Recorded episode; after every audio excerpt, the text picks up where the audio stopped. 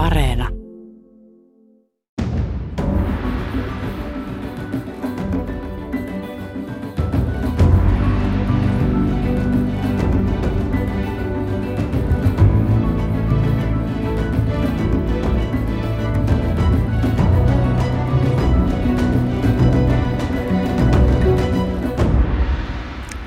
Hyvää torstaista aamupäivää, hyvät kuuntelijat, ja tervetuloa jälleen asiallisen talouspuheen äärelle. On jälleen hetki, jolloin siteeraan maanmainiota oppikirjaani liikemaailman pikkujättiläistä vuodelta 1946. Näin se kertoo yrittämisestä.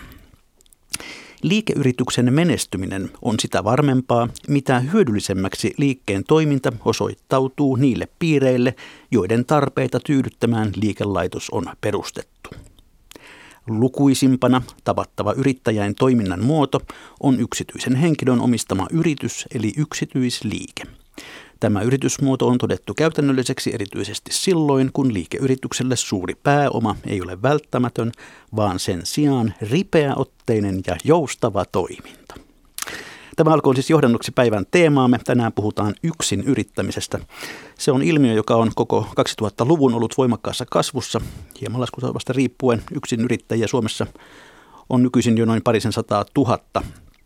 Ja itse asiassa yksinyrittäjyys on jo tavallisin yritysmuotomme. Mutta keitä yksinyrittäjät ovat, millä aloilla, miten he tulevat toimeen, siinä joukko tämän päivän kysymyksiä. Ja tänään olemassa on kaksi vierasta, josta toinen on täällä studiossa kanssani. Tervetuloa Suomen yrittäjien varatoimitusjohtaja Anssi Kujala. Kiitos. Miten tämä yrittäjien määrä lisääntyminen näkyy Suomen yrittäjien toiminnassa? No meillä on painopisteenä sinänsä aina ollut yksinyrittäjät. Meidän jäsenistä yli 50 prosenttia, 54 prosenttia on yksinyrittäjiä. Ja koska Suomessa on se 187 000 yksinyrittäjää ja se määrä on kasvanut 2000-luvulla 60 000 työllisellä tai siis yksinyrittäjällä, niin kyllä se ilmiönäkin on niin merkittävä, että tämä aika voimakkaasti näkyy meidän toiminnassa. Meillä on erilaisia toimintamuotoja yksinyrittäjille, omat nettisivut. Meille viimeksi meni yksinyrittäjille uutiskirja ja myös tuo Marikan palkitseminen on meidän tekemää, eli vuoden yksinyrittäjäksi valitseminen vasta sinänsä toisen kerran. No olet varatoimitusjohtaja Suomen yrittäjissä. Mitä, mistä kaikesta varatoimitusjohtaja vastaa? No mulla on vastuulla kunta- ja aluekehitys, eli, eli kuntavaikuttaminen, joka meillä aika laajaa. Tämä johtuu siitä, että meillä on jokaisessa kunnassa, tai lähes jokaisessa kunnassa paikallisyhdistys. Ja näiden paikallisyhdistyksien tehtävä on, on nimenomaan vaikuttaa kaikkien yrittäjien puolesta sen oman kunnan elinkeinopolitiikkaan, tehdä yhteistyötä kunnan johdon kanssa. Tämä on siis yksi tehtävä niillä, mutta keskeinen tehtävä. Ja tämä on meillä aika laajaa työtä. Nyt on lähestyvät kunnallisvaalit ja tämä näkyy meidän työssä.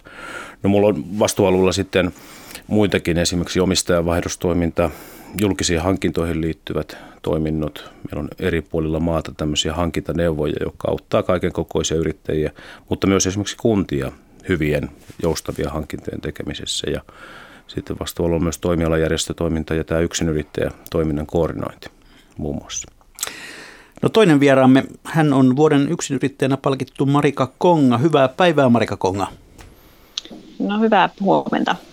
Missäpä olet juuri nyt? Mäntyharjulla olen täällä ompelimossa työhuoneella. Onneksi olkoon vielä kerran tuosta yksinyrittäjäpalkinnosta. Mitä se sinulle merkitsee? No kyllähän se on iso tunnustus, että kun täällä itsekseen omalla työhuoneellaan pääasiassa töitä tekee, niin sitten, että valtakunnallisen tunnustuksen saa, niin on se hieno juttu. No onnittelemme tässä samalla myös toista tänä vuonna palkittua yksinyrittäjää. Hän on piha- ja vihersuunnittelua tekevä Heidi Hannus. Onnittelut myös hänelle tuonne Oulaisiin. Mutta Marika Konga, mitä luulet, miksi, sinut juuri, miksi juuri sinut palkittiin? No nämä Kongaamon, eli mun yritykseni valmistamat värikkäät takithan on huomattu täällä jo katukuvassa usean vuoden ajan, niin se on varmasti yksi osa ja sitten kun edustan nimenomaan tämmöistä kierrätyksen, kierrätystä sit myös tässä, tässä. Eli kun takit tehdään 60- ja 70-luvun entisistä verhokankaista, niin tämä pinnalla oleva ekologisuus ja muutenkin kestävä kehitys ja vastuullinen tuotanto, niin niiden esiin tuominen on myös hyvinkin tärkeää. Olet ollut viime ajat suoranaisessa palkintosateessa, kun tämän yksi yrittäjäpalkinnon lisäksi tekemäsi takit valittiin myös Suomen käsityöyrittäjien vuoden tuotteeksi. Onko se elämä nyt ollut yhtä juhlaavaa viime ajat? No, onhan tässä palkintoja kyllä tosiaan tullut, mutta kyllä tämä arki pitää hyvinkin otteessaan, että kun on yksin yrittäjä, niin sitä yritystä on pyöritettävä sitten tässä juhlas, juhlien ohella myöskin. Ja hyvät kuuntelijat, perinteisen tapaan myös te voitte osallistua tähän ohjelmaan tuolla Ylen netis, nettisivulla, siellä Ylen etusivulla osoitteessa yle.fi. Sivun oikeassa reunassa on otsikko Tuoreimmat ja siellä on linkki keskustele tästä. Tässä yksin yrittämisestä sitä klikkaamalla voi lähettää meille kommentteja ja, ja vaikkapa kysymyksiäkin. Mutta Anssi Kujala Suomen yrittäjistä tämä yksin yrittämisen trendi on ollut todella voimakas, niin kuin tuossa alussa jo totesimme. Millaiset seikat selittävät tätä kehitystä kaikkein eniten? Miksi meillä on yrittäjien määrä kasvanut niin voimakkaasti? Joo, tämä todellakin on ollut merkittävä ja työelämän suurimpia trendejä tässä ja hieman jos vähän vertailee tuonne lähimaihin, niin kun Suomessa työllisistä yksinyrittäjän osuus on reilu 13 prosenttia, Ruotsissa se on alle 10 prosenttia ja Norjassa vain 6,5 prosenttia, niin tämä on niin kuin kansainvälisestikin, tai ainakin pohjoismaisittain vertailen, niin tämä Suomessa on suurempi ilmiö ja se määrän kasvu, se 60 000 uutta uutta yksinyrittäjää, niin, niin se on semmoinen asia, johon pitää kiinnittää huomiota. No ne tekijät, niin siinä on montakin tekijää. Kyllä yksi on se, että yrittäjät hakee joustavuutta ja joustavuudesta turvaa. Eli sitä, että, että ei sidota liiaksi käsiä siihen, että sulla on henkilöitä töissä. Mä otan esimerkin tähän, joka sopii minusta hyvin, että, että eräs tuttu yrittäjä kymmenkunta vuotta sitten työllisti kymmenen henkilöä. Mutta se oli hyvin suhdanneherkkä ala ja aiheutti yritykselle sitten haasteita niissä tilanteissa, kun kysyntä ei ollutkaan kohdallaan.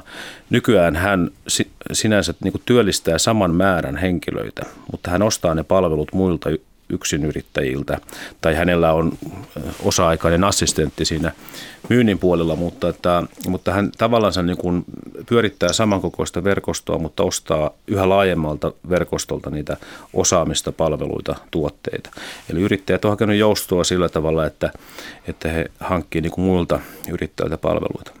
No toinen tekijä on tietysti yrittäjyyteen liittyvä kiinnostus Suomessa, että meillä nuoret tuoreimman kansainvälisen vertailun mukaan niin 20 prosenttia 18-24-vuotiaista nuorista aikoo jossakin vaiheessa elämänsä varmuudella perustaa yrityksen. Nuorilla kaikilla koulutusasteilla on tällä hetkellä todella positiivinen suhtautuminen yrittäjyyteen. Tai pitää vähän korjata tästä hetkestä en tiedä koronakriisi huomioiden, mutta ennen koronaa olevalla ajalla. Ja tämä on kasvanut myös tämä nuorten kiinnostus yrittäjyyteen vuoden 2001 prosentista 20 prosenttia, eli se on huikea, huikea määrä. Eli yrittäjyys nähdään houkuttelevana tuota, uravaihtoehtona nuorten keskuudessa, mutta myös sitten vanhemman väestön keskuudessa. Yksi ilmiöhän tähän liittyy yksinyrittäjyyden määrän kasvun lisäksi myös tämä kevytyrittäjyyden kiinnostus, joka viimeisen kymmenen vuoden aikana on kasvanut. No onko siis näin, että yrittäjähenkisyys on, on ikään kuin kasvussa Suomessa? No kyllä näin kaikkien selvityksien perusteella yhteenvetona voi todeta, että yrittäjyyteen suhtaudutaan myönteisesti, että, että yrittäjyys nähdään siten houkuttelevana uravaihtoehtona, että se niin kuin, ei ole tämmöistä vastakkainasettelua enää siihen liittyen. Tämän taustalla on tietysti ollut hyvät yritystarinat, joita, josta Suomessa kerrotaan, mutta kyllä myös tämmöinen pitkäjänteinen työ yrittäjyyskasvatuksen parissa, jota monet organisaatiot tekee. No aika ajoin nousee esiin myös termi pakkoyrittäjyys, eli, eli onko meillä sitä käsitystä, että kuinka moni yksinyrittäjä on joutunut ikään kuin pakosta mm. perustamaan yrityksen, koska esimerkiksi on saanut potkut? Mm. No me sinänsä ei ajatella sillä tavalla, että ei Suomessa ole pakko työtäkään, että kyllähän se niin kuin, ei, ei meillä näin ollen ole sillä tavalla pakko yrittäjyyttäkään, mutta pitää olla sillä tavalla kuitenkin todeta, että on tietenkin tämmöisiä tilanteita, jossa esimerkiksi ison teollisuuslaitoksen lakkauttamisen johdosta, niin kuin meillä on nyt tämmöisiä äkillisen rakennemuutoksen alueita joitakin jo nähtävissä, niin siinä syntyy sitten tarvetta ansaita elanto yrittäjänä. Monelle se yrittäjyyden aloittaminen näissä haastavissa muutostilanteissa on kyllä haaveen toteuttamistakin, mutta varmaan siellä on mukana semmoistakin, että ei nyt aivan ensimmäisenä ajateltu yrittäjäksi ryhtymistä, mutta oma elanto ansaitaan yrittäjänä, mutta ei se minusta ole sillä tavalla pakkoyrittäjyyttä, kun ei meillä sitä pakkotyötäkään ole. Vaikka joskus työ saattaa olla pakko pullaa, mutta se on no toinen niin, juttu. Kyllä. No puhutaanpa sitten hieman vuoden yrittäjän palkitun Marika Kongan yrityksestä. Se on siis nimeltään Kongaamo, perustettu vuonna 2009, toki tosin silloin vielä eri nimellä. Olet siis nyt tällä hetkellä siellä toimitiloissasi Mäntyharjun Pyhäveden tien varrella. Kuvailepa vähän, miltä siellä sinun toimitiloissasi näyttää. Mitä näet juuri nyt, Marika Konga? No tuossa edessä on pari rekillistä hyvinkin värikkäitä vaatteita, noita takkeja ja sitten kankaita myöskin odottamassa, että niistä takkeja syntyy ja ompelukone on ihan tässä ensimmäisenä itse asiassa nenän edessä. Ja tuota, nimenomaan nämä takit ovat se sinun päätuotteesi, ilmeisesti vähän muutakin tekstiiliä siinä sivussa. Kyllä joo, eli, eli, tota, paikallisille teen jonkun verran korjausompelua ja sitten näistä retrokankaista myös hameita ja tunikoita sitten, että kun takkibisnes on hyvinkin sesonkiluontoista, että niissä on syksy ja kevät on niiden kautta, niin sitten näitä muita tuotteita sitten esimerkiksi kesäkauteen. No olen kuullut puhuttavan Kongaamon voimatakeista. Mitä se oikein tarkoittaa? No Kongaamon sloganina on ollut jo useamman vuoden ajan iloa ja voimaa väreistä, rohkeutta olla juuri sinä. Eli kyllähän se tietynlaista rohkeutta vaatii pukeutua värikkäästi Suomessa ja etenkin sitten kun katselee nytkin tuonne ulos marraskuun harmauteen, niin kyllä nuo takit tuolta katukuvasta sitten erottuu. Niin, no kerropa nyt, mistä kaikki oikein sai alkunsa. Ilmeisesti yrityksen juuret johtavat mikkeliläiselle kirpputorille. Kyllä, juu. Eli tota, silloin mä ennen yrityksen perustamista niin olin kaupan alalla töissä ja useamman vuoden ja sitten äitini sairastui siinä ja sen kautta sitten tuli, oli pakko miettiä, että mitä itse haluan loppuelämälläni tehdä, kun tuli tämä elämän rajallisuus tuli niin konkreettisesti sitten nousi, nousi esille. Ja siinä kohtaa sitten tuolta työvoimatoimiston sivuilta siellä surffaili ja silmiin osui, että mikkeliläinen kirpputori etsii tiloihinsa sitä tuunaus- ja korjausompelijaa nimenomaan oman toiminimensä alle, että alivuokralaiseksi siihen. Minä sitten laitoin saman tien siitä viestiä ja siitä sitten Kongaamon tarina alkoi. Silloin alussa tosiaan eri, eri nimellä, mutta nyt tuolta 2016 vuodesta asti sitten tällä Kongaamon nimellä.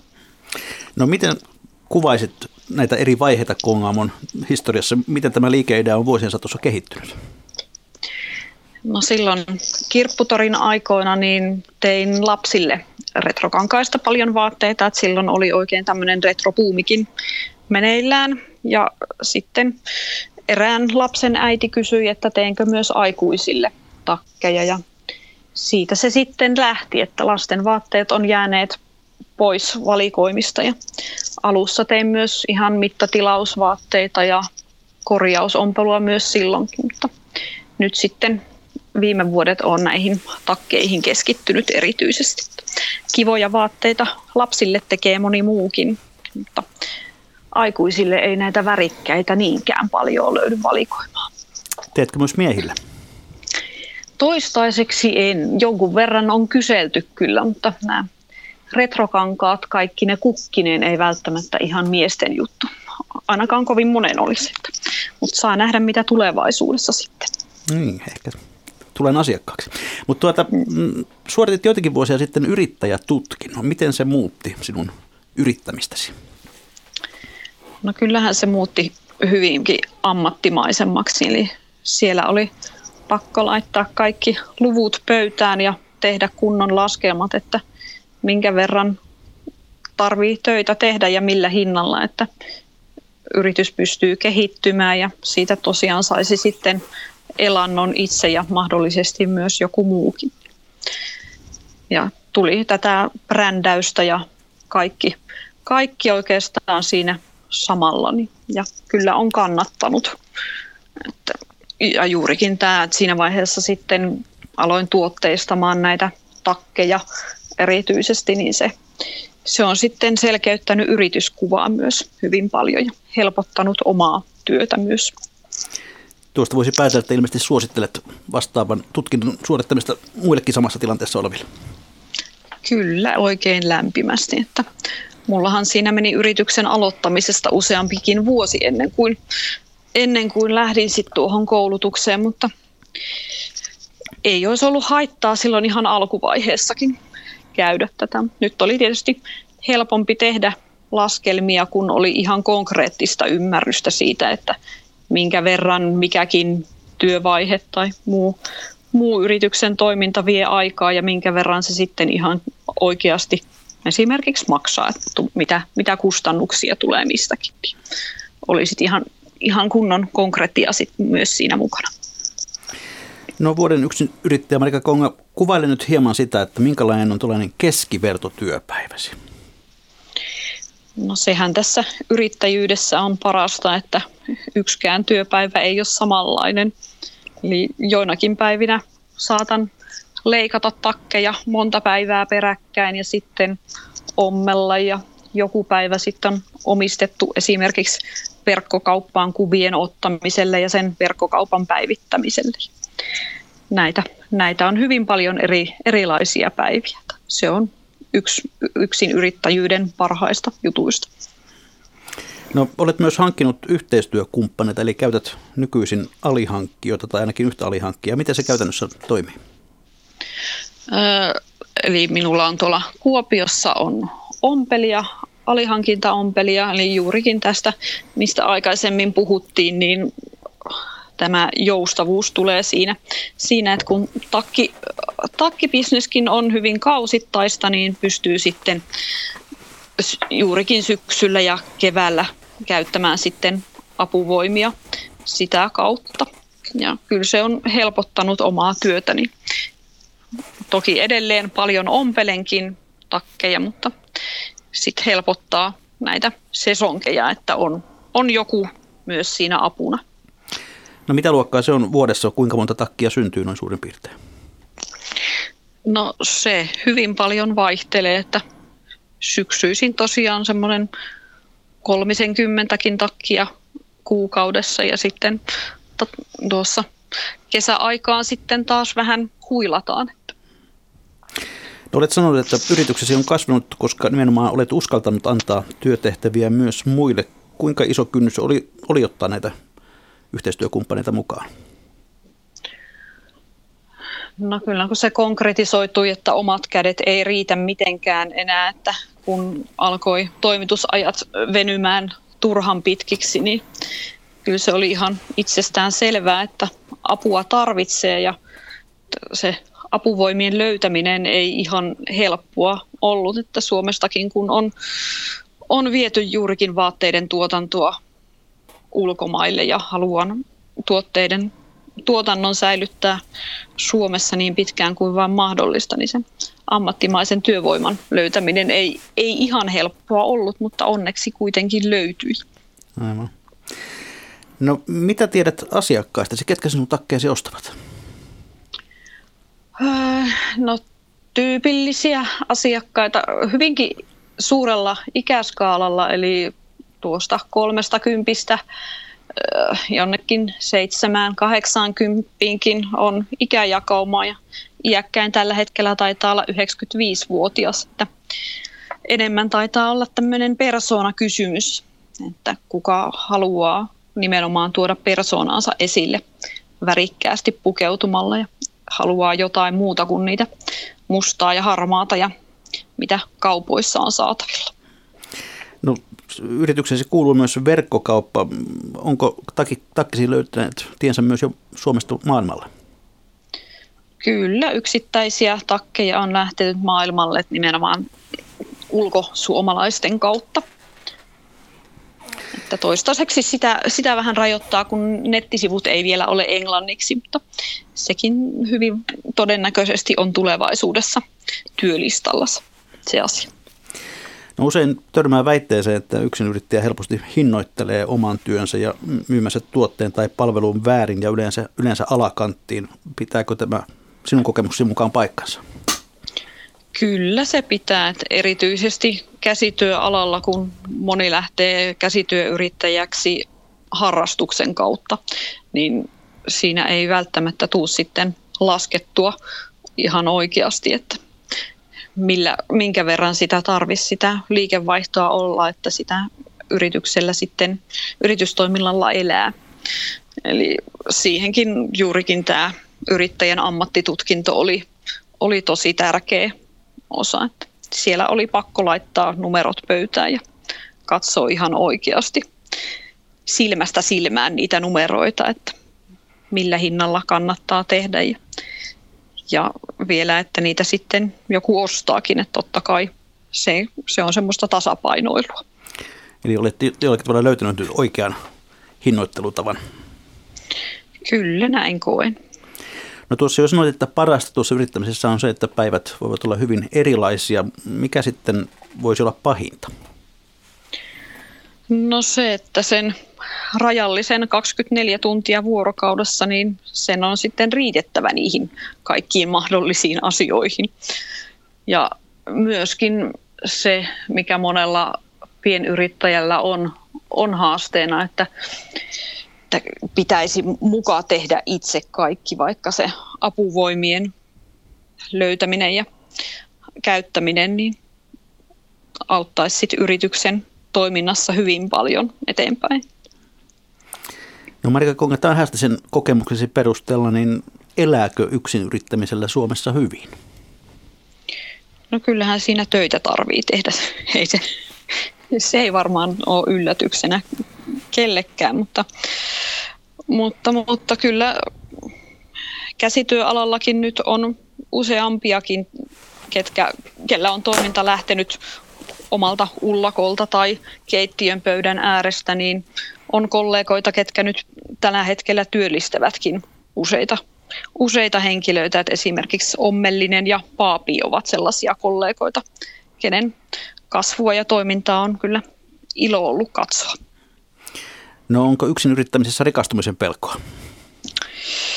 No koskaan ei pidä sanoa, ei koskaan. Että ei, kovasti ainakin työtä tarvii tehdä sitten ja oikeita siirtoja. Päästetään välillä ääneen myöskin varatoimitusjohtaja Anssi Kujala Suomen yrittäjistä. Mitä me itse asiassa tiedämme siitä, että keitä nämä suomalaiset lähes 190 000 yksiyrittäjää, niin millaista porukkaa se on? Joo, se on tietysti kovin erilaista, erityyppistä. Siellä jonkun liikevaihto voi olla alle 20 000 euroa ja joku voi tehdä puolen miljoonan euron liikevaihdon, että yksinyrittäjyys ei sinänsä niin määrittele sen yrityksen kokoa. Ja tämä kertoo siitä, että yksinyrittäjät on yhä verkostoituneempia kes, niin kuin keskenään, niin kuin Marikan esimerkkikin kertoo, että siinä on sitten alihankintaa, ei siis suoraa työllistämistä, mutta toisen yrittäjän työllistämistä, että tarvitaan erilaista osaamista ja ne kannattaa hankkia, kuten Marika korosti. Yksinyrittäjät on aika koulutettuja. Me esimerkiksi meidän yksinyrittäjäkyselymme mukaan 52 prosenttia yksinyrittäjistä omaa ammattikorkeakoulututkinnon tai yliopistotutkinnon, ja tämä osuus on ollut kasvussa. 34 prosenttia, 34 prosentilla yksinyrittäjistä on ammatillinen tutkinto, eli, eli hyvää osaamistasoa, ja kyllä komppaa nyt Marikaa vielä tuossa yrittäjätutkinnonkin ilmeisesti yrittäjän ammattitutkinnon suorittamisessa tai erikoisammattitutkinnon suorittamisessa, että kyllä yrityksen, minkä tahansa kokoinen se onkaan, niin tärkein pääoma on osaaminen ja siihen kannattaa panostaa. Ja Marikan esimerkki kertoo minusta hienolla tavalla sen, että minkälainen vaikutus sillä on ollut siihen omaan yritykseen, muun muassa hinnoitteluun ja tuotteistamiseen. Eli, eli hyvin erilaisia verkostuneita, osaavia yrittäjiä kokonaisuudessaan. No, jos katsotaan hieman alakohtaisesti, niin millä aloilla yksinyrittäjät to- toimivat Suomessa? No, yksinyrittäjistä kolme neljäsosaa ilmoittaa, peräti kolme neljäsosaa ilmoittaa toimivansa palvelualoilla. Ja sitten siellä on 11 prosenttia kummassakin, eli kaupan ja rakentamisen äh, rakentamisen alueella ja siihen palvelualoihin tietysti liittyy monenlaista henkilökohtaista palvelua tai muuta. Ja itse asiassa aika paljon tästä osaamistason nousustakin johtuen niin on paljon tämmöisiä asiantuntijatehtäviä. Eli esimerkiksi täällä pääkaupunkiseudulla on paljon liike-elämän asiantuntijapalveluita, jossa juristi, ekonomi tai joku muu työskentelee yksin – No miten luonnehtisit sitä, että minkälaiset asiat yhdistävät ja minkälaiset sitä toisaalta erottavat suomalaisia yksinyrittäjiä toisistaan? No kyllä se ehkä suurin yhdistävä tekijä on se vapaus, eli, eli halu päättää eh, omista asioistansa ja, ja luoda jotakin uutta ja vaikuttaa siihen omaan työnkuvaan, työskentelytapoihin ja muuhun. Tämä lienee niin kuin se kaikista suurin tekijä.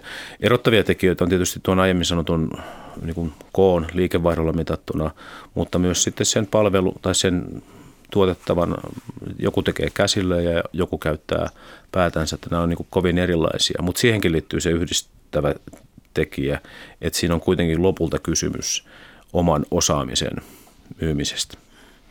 No te teette määrävälein kyselyitä jäsenistönne yksinyrittäjille. Millaiset asiat viime vuosina siellä ovat nousseet esiin?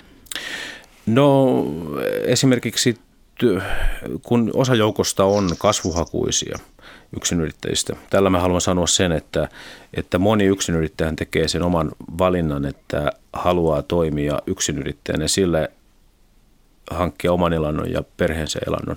Ei pidä siis kenenkään ulkopuolelta tulla sanomaan, että nyt sun pitää kasvaa. Mäkin liian usein kuulen joskus juhlapuheissa tämmöisiä kasvu- ja työllistämisvaateita. Ja minusta se on jokaisen oma asia, että haluaako olla työllistävä yrittäjä ja haluaako kuinka kasvaa. Mutta kyllä se kasvuhalukkuus ennen koronaa oli aika korkealla tasolla. 67 prosenttia aikoi kasvaa jollakin tavalla. Sen sijaan siellä sitten noin kolmasosa oli aikeessa palkata mahdollisuuksien mukaan sen ensimmäisen työntekijän. Tämä, mikä keskustelussa nyt näkyy, on tämä pienin koronavarauksen sanon tämän, että että sen yrityksen perustamisen jälkeen toinen keskeinen ja ehkä vielä vaikeampi päätös on se, että muuntuuko yrittäjä työllistäväksi yrittäjäksi, eli se ensimmäisen työntekijän palkkaaminen. Että jos on kysyntäpiikkejä, niin moni pohtii sitä, että pitäisikö mun nyt tehdä se, että olisiko tässä riittävästi kysyntää mun tuotteelle, että mä otan sen toisen työntekijän vai käytänkö verkostoja. Tähän liittyy itse asiassa yksi hallitusohjelmassa oleva hyvä kirjauskin, että siellä pohditaan tämmöistä rekrytuen luomista, että luotaisiin kannusteita siihen, että, että osa tästä 187 000 yksinyrittäjistä ottaisi sen työllistämisen eh, niin kuin riskin siihen mukaan. Mutta korostan edelleen, että ei se juhlapuheissa kannata vaatia sitä, että se on kunkin oma, oma valinta. Marika Konga, kuinka kasvuhakuinen Kongaamo on? Äh, no juurikin tämä, mistä puhuttiin, että ihan konkreettisen työntekijän palkkaaminen ei nyt ainakaan ihan lähitulevaisuuden suunnitelmissa ole. Koen, että tässäkin kannattaa miettiä sitä myös yrittäjän omaa persoonaa, että itse kun on introvertti luonne, niin tykkään juurikin yksin tekemisestä ja sitten nämä sosiaaliset kontaktit tulee juuri yhteistyöverkostojen ja normitilanteessa sitten esimerkiksi tapahtumien kautta. Mutta kyllä tässä koko aika on katse eteenpäin niin sanotusti. Aivan. Se on varmasti kuuluukin yrittäjyyteen, että katse on eteenpäin. Anssi Kujalla, miten kuvaisit sitä, että millaisia reittejä yksinyrittäjä millä tavalla siihen päädytään? Onko se niin kuin yleensä unelman toteuttaminen vai, vai mistä on kyse? Niin, nuorilla tosiaan on tämmöinen, kun 20 prosenttia aikoo jossakin vaiheessa elämäänsä, niin siellä on niin selvä halu toteuttaa joku oma osaamisen tai, tai, tai unelmayrittäjyyden kautta. Mutta niin kuin Marikakin tuossa kertoi aiemmin, niin monellahan se omasta harrastuksesta saattaa tulla se yrittäjyyden muoto. Toisaalta on sitten yksi tapa on omistajanvaihdoksien kautta tapahtuva yrittäjyyden muodostuminen. Ja tässä on hyvä huomata se, että, että omistajanvaihdokset tarkoittaa kahta asiaa. Niitä perhepiirissä tapahtuvia sukupolvenvaihdoksia ja sitten toisaalta yrityskaupalla tehtyjä tuota, luovutuksia. Liian usein nimittäin puhutaan siitä, että sukupolvenvaihdos olisi se tyypillinen osuus. tällä hetkellä on se tilanne, että sukupolvenvaihdoksien määrä on vähenemässä, eli perhepiiristä yhä harvemmin löytyy se jatkaja. Ja meillä on Suomessa paljon ikääntyneitä yrittäjiä, joiden pitää pohtia sitä, että mitä omalle yritykselle tapahtuu kun sit, sitten, kun itse luovun liiketoiminnasta. Ja yhä useammin se jatkaja pitää löytää sieltä perhepiirin ulkopuolelta, eli, eli löytää sille ostaja. Ja haasteena tässä usein on jatkajan löytyminen. Mutta tämä yrityskauppamarkkina pitää saadakin toimimaan paremmin, koska se on yksi, yksi tapa tulla yrittäjäksi, että palkkatyössä aiemmin oleva henkilö esimerkiksi siitä yrityksestä ostaa sen, sen yrityksen. No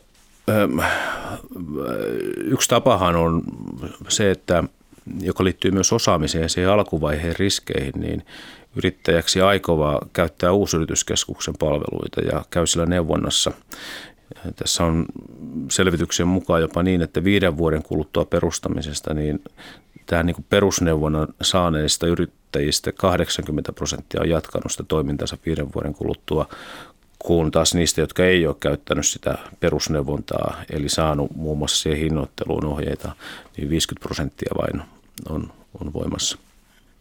Mitä ylipäätään me tiedämme yksin yrittäjien yritysten ikään kuin iästä, sen kestosta? Ovatko ne kestäviä vai, vai sellaisia väli, välivaiheita? No tietysti on niin, että, että tämmöisissä niin haastavissa suhdannetilanteissa niin syntyy paljon uusia yrityksiä. Ja ne ei välttämättä sitten kestä, kun tulee uusi noususuhdanne, niin henkilö siirtyy takaisin siihen palkkatyöhön. Viittaan sen aiempaan keskusteluun siitä, että onko pakkiyrittäjyyttä vai ei. Joku kokeilee siipiensä, joku, jollekin se ei tuota, sovellu, mutta sitten on paljon niitä, jotka koko ikänsä työskentelee yrittäjänä. Meillä ei ole tarkkaa tilastoa näistä niin yrityksien elinkaarista, mutta Suomi on täynnä tarinoita, jossa monessa sukupolvessa jo on yritystoimintaa. No mitä me tiedämme yksinyrittäjien tulotasosta? Tuossa viittasit jo siihen, että haitari on todella iso, mutta, mutta ilmeisesti aika moni joutuu tulemaan toimeen myös aika vähällä. Kyllä. Joo, tämmöinen yleinen kuvitelma, että joskus havaitsee, että kaikki yrittäjät olisi varakkaita, niin sehän ei pidä paikkaansa, kun 48 prosenttia peräti meidän yksinyrittäjäkyselyn mukaan ansaitsee bruttona alle 2000 kuukaudessa. Eli, eli siellä on myös tämmöistä pienituloisuutta ja se on haaste. Se on hieman parempaan suuntaan nyt mennyt viime vuosina, mutta onhan tämä niin selkeä haaste yhteiskunnassa. Tähän liittyy sitten erilaisia sosiaaliturvankin kysymyksiä. Onko tässä siis sellainen riski, että lisääntyvä yksinyrittäjyys niin synnyttää jonkinlaisen yrittäjäköyhälistön ja myöhemmin eläkeläisköyhälistä? On. Siinä se riski, varsinkin jos sitä yrittäjän eläkevakuutusmaksua maksetaan minimirajoilla, niin ja kun se samalla vaikuttaa kaikkeen yrittäjän sosiaaliturvaan, vaikkapa siihen nytkin määräaikaisen työttömyysturvaan, niin on, on siinä totta kai tämä riski, joka pitää huomioida. Hyvät kuuntelijat, kuuntelette ohjelmaa Mikä maksaa, jossa tänään puhutaan suomalaisesta yksin yrittämisestä ja yksin yrittäjistä. Ja Heitä on siis lähemmäs parisataa tuhatta. Vieraana tällä ohjelmassa ovat, ovat Pasilan studiossa varatoimitusjohtaja Hansi Kujala Suomen yrittäjistä ja omassa yrityksessään Mäntyharjussa tai Mäntyharjulla, kumpaakin termiä tai ilmaisua käytetään, vuoden yksinyrittäjä Marika Konga. Marika Konga, mm, sanoit tuossa, että introvertille tuo sopii hyvin, mutta tuleeko joskus sellaisia hetkiä, että tunnet itsesi kovin yksinäiseksi yrittäjänä? Kyllähän toki niitäkin hetkiä tulee, että onneksi sitten on esimerkiksi juuri Suomen käsityöyrittäjien yhdistyksen kautta sitten näitä muita käsityöläiskollegoita omissa verkostoissa ja sitten kun mies, oma mieskin on yrittäjä, niin sieltä kautta tulee sitten myös yrittäjäymmärrystä sitä kautta. Kyllähän se pitää omasta jaksamisesta ja näistä henkisestä hyvinvoinnista on syytä pitää huolen. Niin, jos me puhumme nyt hieman näistä yrit, yksinyrittäjän haasteista ja ehkä kompastuskivistäkin, niin esimerkiksi jäsenkyselyissä, Anssi Kujala, niin minkälaisia asioita siellä nousee esiin? No kyllä hallinnollinen taakka on ehkä semmoinen, joka usein korostuu. Suomessa tehdään liian usein lainsäädäntöä, jossa tavallaan se niin kuin suuren yrityksen jossa on esimerkiksi taloushallintoosaamista, henkilöstöosaamista, niin kaikki lainsäädäntö tehdään sen mukaan. Tästä, tähän liittyy vaikkapa nyt ajankohtaiset aikeet YT-lain uudistamiseksi.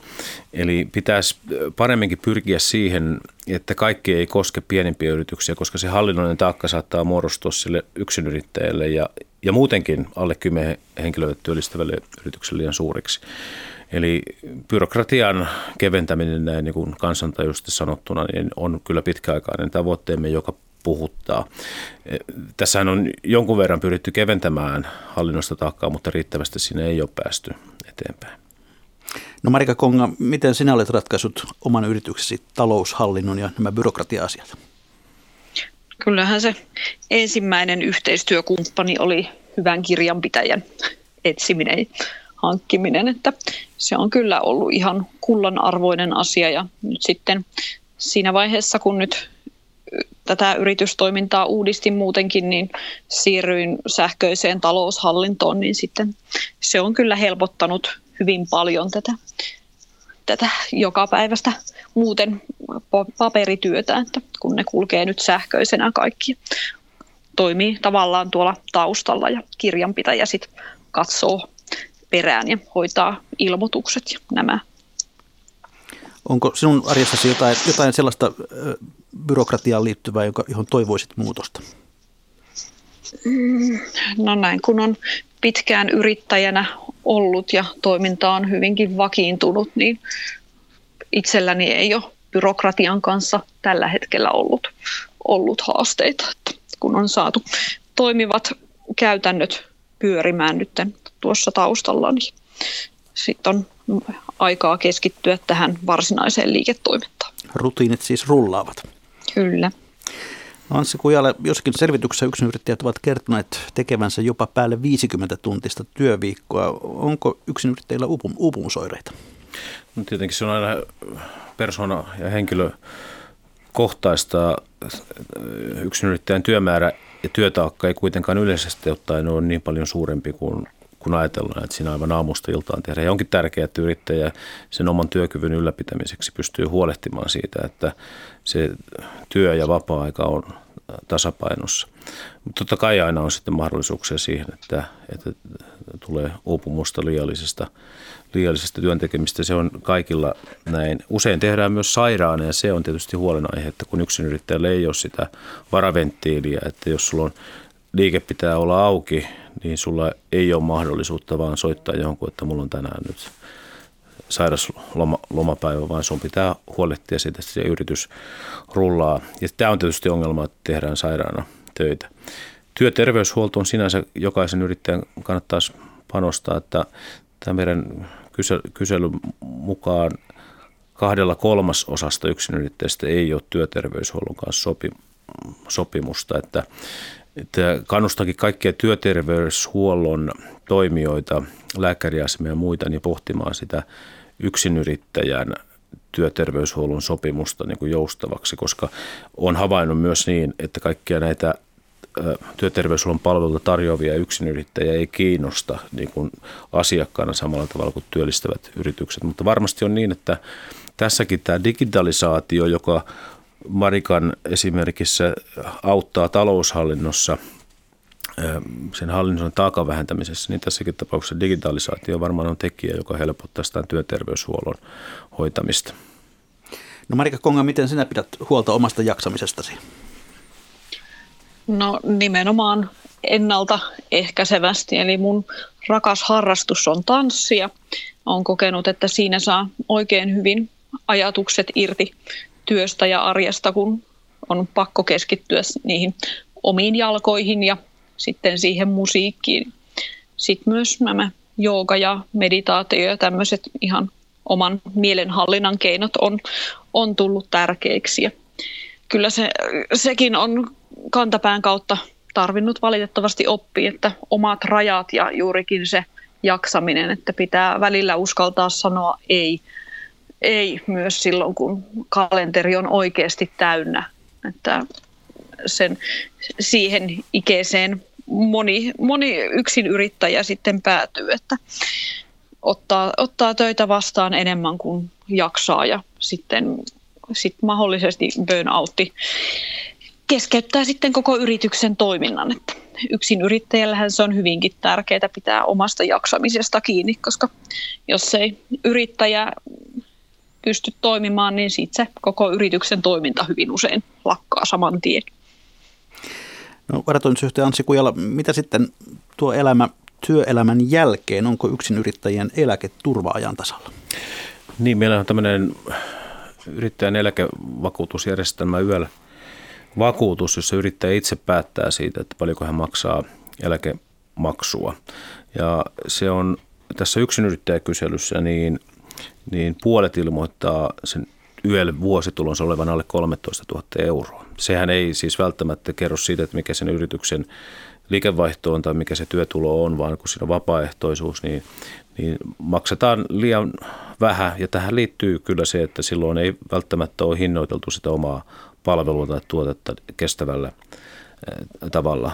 Eli vain kolmannes ilmoittaa maksavansa omastakin mielestänsä riittävästi sitä YL, Eh, maksua. Ja niin kuin sanoin tuossa aiemmin, niin se vaikuttaa sitten kaikkeen muuhunkin yrittäjän sosiaaliturvaan.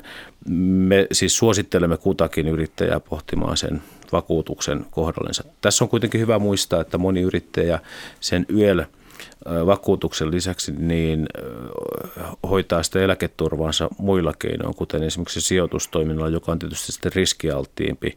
Se voi olla ehkä tuottoisampi, mutta se on tietysti riskialttiimpi, mutta moni yrittäjä ilmoittaa sitten sijoittamis, sijoittamisella turvaavan sitä eläketuloansa tai sitten vapaaehtoisilla eläkevakuutuksilla.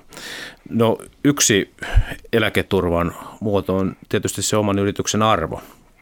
Eli moni yrittäjä ajattelee, että, että kun luovun tästä liiketoiminnasta, niin saan siitä jonkun summan käteen ja sillä sitten rahoitan eläkkeeni.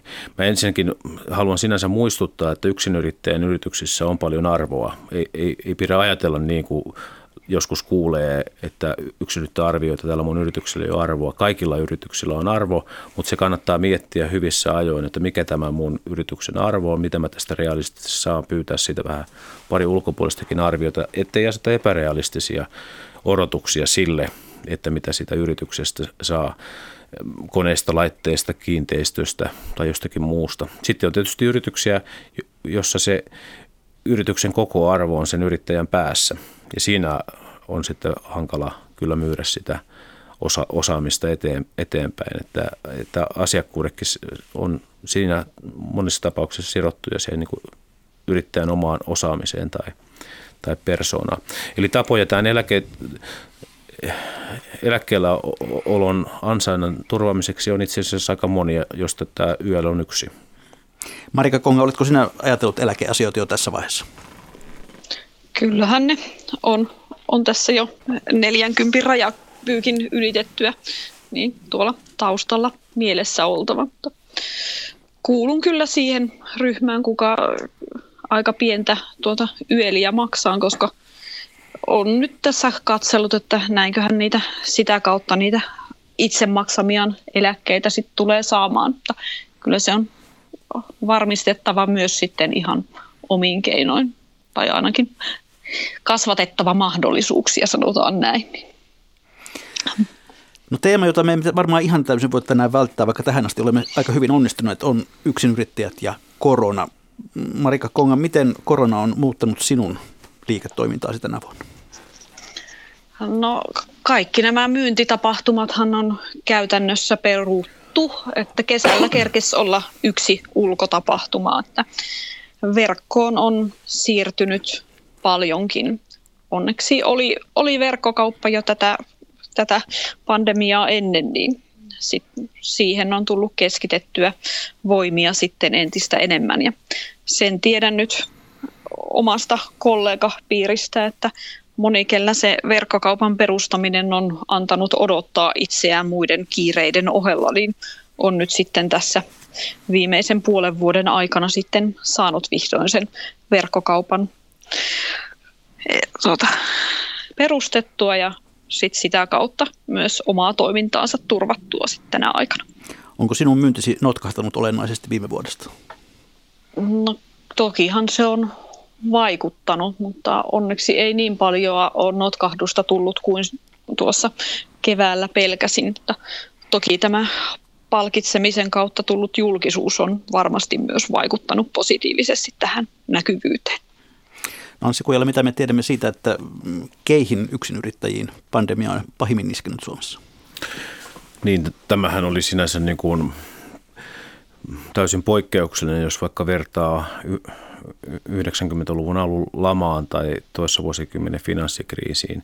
Siis sitä, sitä poikkeuksesta kuvaa se äkillisyys, eli se, että monilla toimialoilla yhtenä päivänä kassavirta tyrehtyy kokonansa ja, ja kulut jatko, jatko juoksemista. Ja tämä tietenkin näkyy niillä, joissa kuluttajat on asiakkaina suoraan, eli, eli ravintolat, henkilökohtaiset palvelut ja niin edelleen. Eli sellaisia toimialoja, johon näitä rajoitustoimia on ko- kohdistettu, niin, niin yhtä lailla yrittäjillä kuin muillakin, niin ne kohdistuu juuri näille toimialoille. Tällä hetkellä juuri kun tässä täällä pääkaupunkiseudullakin pohditaan tai linjataan uusista lähes joka päivä rajoituksista, niin, niin tässähän on riskinä se, että se näyttää tai ne iskee sitten näihin samoihin henkilökohtaisiin palveluihin tai, tai ravintola-alalle, jolloin niin kuin pienen toivorikkauden jälkeen äh, saattaa tulla sitten suurempia haasteita, mistä on selvitty. Siksi on tärkeää, että, että hallituksen piirissä edelleen jatketaan näitä erilaisia tukimuotoja, koska tämä jo yrittäjän aiheuttama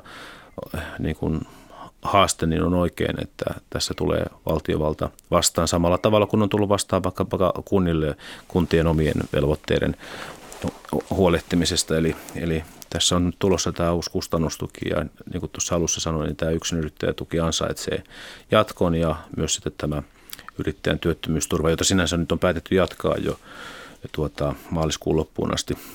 Eli, mutta varsinaiseen kysymykseen, niin tuota, nämä toimialat on ollut semmoisia, johon se on vaikuttanut. Me kysytään lähes kuukausittain tämän koronan aikana on tämmöisellä yrittäjäkallupilla kysytty, että miten vaikuttaa eri toimialoilla ja eri yrityksiin, niin tuoreen tieto loka-marraskuun vaihteesta on se, että 65 prosentilla yrityksistä tämä on aiheuttanut haasteita. Ne haasteet on sitten erilaisia, tietenkin myynnin pienentymisiä, mutta kaikkea monenlaista muutakin. Ja, mutta sen tuoreemman kyselyn mukaan yksinyrittäjät on pärjännyt aavistuksen paremmin, mutta vain aavistuksen. Ja tämä liittyy minusta siihen, millä me aloitettiin tämä keskustelu, että, että on niin kyvykkyyttä joustaa ja sopeuttaa omaa toimintaansa nopeammin. No tuossa syyskuun loppuun mennessä oli mahdollisuus hakea 2000 euron yksinyrittäjätukea omalta, omalta kotikunnalta. Kuinka moni sitä haki? No sitä haki noin 40 000 yksinyrittäjää. Siihen varattiin keväällä 250 miljoonaa, josta noin kolmasosa meni. Tämä rahan summan varaaminen perustui siihen, että että mikä tämä yksinyrittäjän lukumäärä kokonaisuudessansa on. Se oli ehtona se, että liikevaihdon pitää olla laskenut 30 prosenttia. Tämä on ollut keskeisin syy, että kuitenkaan ei ole sitten yksinyrittäjällä laskenut 30 prosenttia, mutta on siellä myös muitakin syitä niissä ehdoissa, joita pitää nyt tarkastella sitten uudelleen. Sinänsä se oli operaationa hieno, koska kunnat, jotka ei ole, niillä ei ollut tämmöistä järjestelmää tämmöisen tukimuotojen jakamiseen, mutta tämä järjestelmähän keksittiin sitten siinä vaiheessa, kun todettiin, että ely ja Business Finland on tukossa eikä pysty käsittelemään näin suuria määriä, niin siinä saatiin sitten kunnat, kaikki Suomen kunnat mukaan jakamaan tämä 2000 euron tuki, joka oli tarkoitettu siis yritystoiminnasta aiheutuneiden kiinteiden kulujen – kattamiseksi. Eli on se liiketilaa, puhelinta tai jotakin muuta. Hyvä muistaa, että jollekin yrittäjälle, viittaa näihin aiemmin kertomiin liikevaihtoeroihin, niin se tuki oli pieni, jollekin se oli suuri tai vähintäänkin riittävä. Ja se yhdessä tämän työttömyysturvan kanssa mahdollisti monen yrittäjän yrittäjästatuksella jatkamisen tämä työttömyysturvahan on siis, siinähän on kyse siitä tästä, tässä määräaikaisessa muutoksessa, että, että yrittäjä voi saada työttömyyskorvausta ilman, että lakkauttaa yrityksensä, kun aiemmin tai normioloissa on vaadittu, että yritystoiminta pitää lakkauttaa ennen kuin pääsee työttömyysturvan piiriin. Ja nämä kaksi yhdessä on selkeästi ollut tekijöitä, jotka, jotka tuota, monella yrittäjällä toistaiseksi on vaikuttanut ainakin siihen, että haluaa jatkaa yrittäjästatuksella – No sitten on aika katsoa vähän pidemmälle tulevaisuutta ja uskoa siihen, uskomme siihen, että pandemia joskus helpottaa. Marika Konga, millaisena sinä näet Kongaamon sanotaan viiden tai, tai kymmenen vuoden päästä?